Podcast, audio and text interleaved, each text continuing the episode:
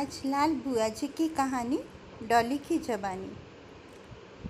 लाल बुआ जी हम उन्हें कहते थे क्योंकि वो हर समय लाल साड़ी, लाल ब्लाउज, लाल चप्पल, माथे पर बड़ी सी बिंदी लाल रंग की और मांग में लाल रंग का सिंदूर और ओढ़ना उड़ के आती थी। वो थी मेरे बाबा की छोटी बहन, पापा की बुआ, लेकिन हम भी उन्हें बुआ जी ही कहते थे। गोरी चिट्टी छोटे से कद की और वो लाल रंग के कपड़ों में और ओढ़ना में इतनी प्यारी लगती थी कि क्या बताएँ। रहती थी हुक्का पट्टी में, आया करती थी कभी कभी अब आती थी वो सुबह आठ, साढ़े आठ के बीच में, जिससे कि भाई भतीजे सबसे मुलाकात हो जाए, फिर तो सब ऑफ़िस और अपने काम में चले जाएँगे। आते ही सीधा बाबा के पास जाती थी और थोड़ी देर बातचीत करती थी। अच्छा उनकी शादी हुई थी मारवाड़ी में? तो हाथरस की होते हुए वो हाथरस की बहुत अच्छी बोली बोलती थी और मारवाड़ी में जाने के कारण बहुत कम उम्र में शादी हुई थी, इसलिए मारवाड़ी पना उनमें रच बस गया था। मारवाड़ी बड़ी अच्छी बोलती थी, पता ही न लगे। बाबा से हाथरसी बोली में बात करती थी। लेकिन जब दादी जी से करती थी ना, तब पूरा मारवाड़ी बोलती थी। बाबा से थोड़ी देर बात करने के बाद अपने लड़के लड़की के बारे में, पापा बुआ जी और चाचा जी के बारे में, बाबा की सेहत के बारे में, ये सारी बातें करने के बाद में फिर वो दादी के पास जाती। अब दादी जी उस समय रसोई में रहती थी। मम्मी और दादी जी सुबह के काम में उलझी भी रहती थी।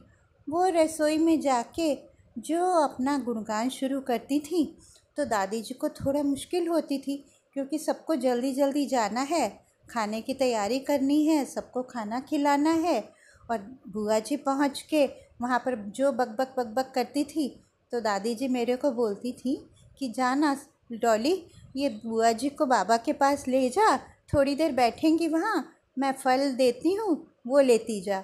और बुआ जी खाएँगी फिर थोड़ी देर में मैं चली आती हूँ। तो फिर वो इतना बोलने पर वो फिर बाबा के पास आती थी। अच्छा उनकी कहानी कहाँ से शुरू होती थी? सुख सागर से होती थी। सुख सागर के तरह तरह के किस्से बताया करती थी। पौराणिक कथाएँ बताया करती थी।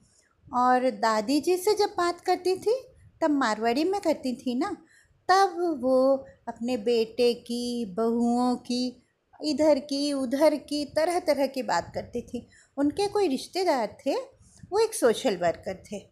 बहुत सेवा कार्य किया करते थे कलकत्ता में तो उनके गुणगान बहुत गाती थी। और दादी जी को तो उनके एक एक डायलॉग रट गए थे। लेकिन वो बड़े प्यार से सुना करती थी। बुआ जी को बीबी जी बोला करती थी और बुआ जी उनको भाभी बोलती थी। अब फिर उनको जब बाबा चले जाते थे काम पर तब फिर वो दादी के संग में काफ़ी देर बातचीत करती रहती थी और मज़े मज़े की बात मेरे को भी सुनाती थी। यदि स्कूल की छुट्टी हो तो बस उनके संग बात करने में बड़ा मज़ा आता था। उनकी थोड़ी बातें मारवाड़ी वाली समझ में नहीं आती थी, लेकिन हिंदी तो बोलती ही थी मतलब हाथरस की मिली हुई हिंदी। वो भी समझ में अच्छी तरह से आती थी क्योंकि बाबा और दादी तो वैसे ही बोला करते थे। और उनके किस्से क्या हुआ करते थे? कि अपनी बहुओं की कभी कभी बुराई भी करती थी, लेकिन बाबा के सामने नहीं करती थी, क्योंकि बाबा तो बोला करते थे, दो औरतें बैठ जाएँ तो बस सास बहू के चर्चे ही शुरू हो जाते हैं। फिर शाम होती थी, तब बोलती थी, डॉली, ज़रा रिक्शा कर देना मेरे को जाना है। और फिर मैं उनको रिक्शा कर देती थी और फिर वो जाती थी। लेकिन इतनी प्यारी प्यारी बातें करके जाती थी कि मन बहुत खुश हो जाता था और दादी जी उनके जाने के बाद में उनके किस्से बोल बोल के हंसा करती थी कि देखो, आज बुआ जी ने कितनी सारी कहानी बताई और वो लाल बुआ जी हम लोगों को आज भी याद आती हैं।